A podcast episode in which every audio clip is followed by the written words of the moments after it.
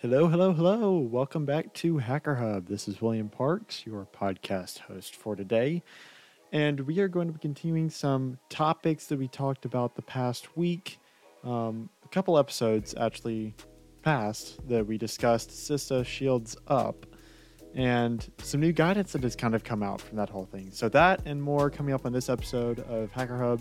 Stay tuned and let's jump right into it.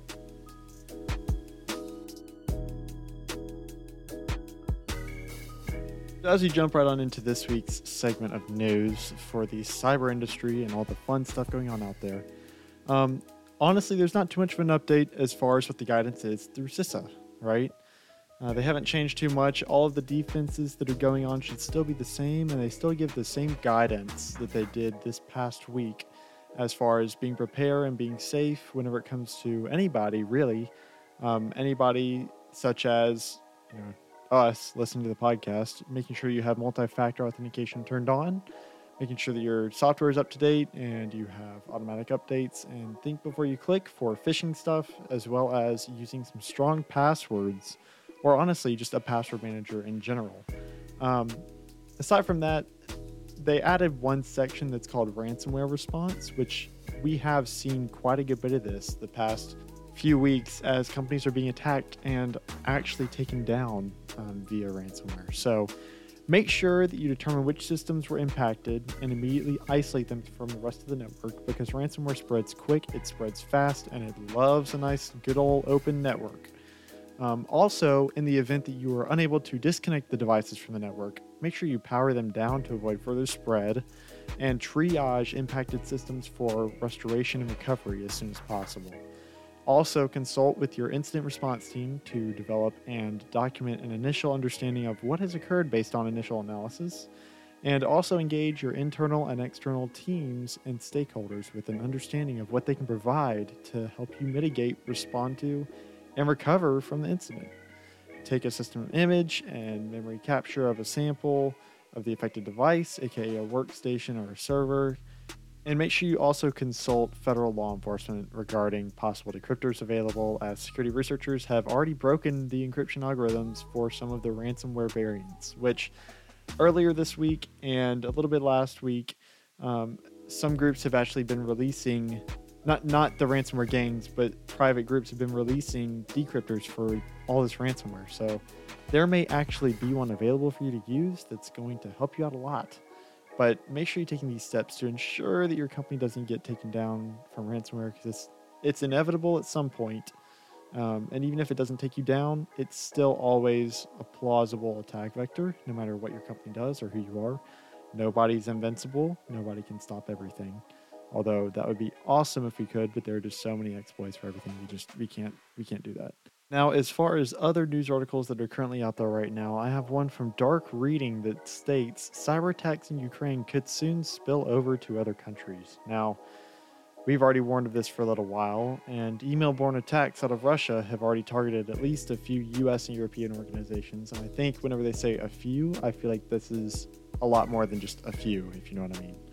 Um, this is globally. This is not just an attack on one specific organization. They're trying to hit as much as they can and take out as much as they can. So just be vigilant of these specific things. And with everything getting ramped up, we have seen some new different kind of ransomwares or malware in general, one of which is called Foxblade. And Brad Smith, the Microsoft president and vice chair, um, in a broader blog post on the use and abuse of digital technology in Ukraine, um, he described the malware as being used as part of a broader set of precisely targeted attacks. Unlike in 2017, when the NotPetya attacks spread from Ukraine to other countries, Smith offered no description of Foxblade or potential infection vectors, but noted that Microsoft had developed a signature for the threat in three hours and added it to the company's Defender anti malware service. So, those of you out there, if, if we're going to break all this information down into super plain text, if you have a Windows computer, you don't need to worry about this specific malware because it seems like Microsoft has already got you covered, right? They're quick, they're on it. They developed a signature in three hours, they can detect this thing, which is great. Just make sure that even though they're doing their part on their end to keep you safe, that you're doing your part and you're half the battle and making sure that you don't click on any crazy stuff or you don't give out any crazy information to anybody you may not know. Or maybe you think you know, but you don't actually know. Um, and whenever I say that, I mean through like a Facebook message from someone that seems kind of sketchy, or they give you a link to click on, or whatever else you could possibly even imagine.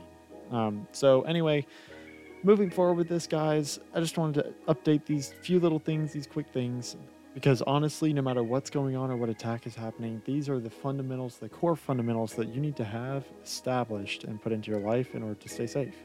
I'm not trying to make that a total um, analogy for life, like you must have this or else you're going to get hacked. You know, no. I'm saying this from a, a serious sense of if you don't have some of these things implemented, like multi factor authentication or um, strong passwords, I'm almost guaranteeing you're going to be hacked here pretty soon.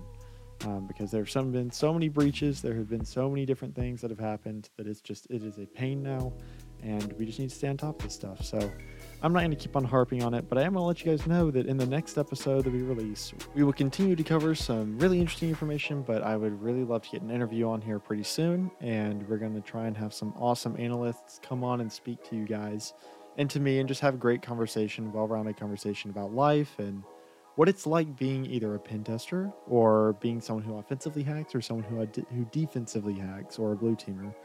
And we're going to get that kind of crowdsourced mentality of, hey, you know, um, here's what it's like. Here's what I want to share with you guys. And here's some cool tips on how to get into the industry if you want to. Yeah, so that and more coming up on Hacker Hub later this week. So stay tuned, stay aware, stay safe, stay cyber safe. Make sure that you have all of your precautions set in place and get ready for some awesome conversation to start coming down here in the podcast.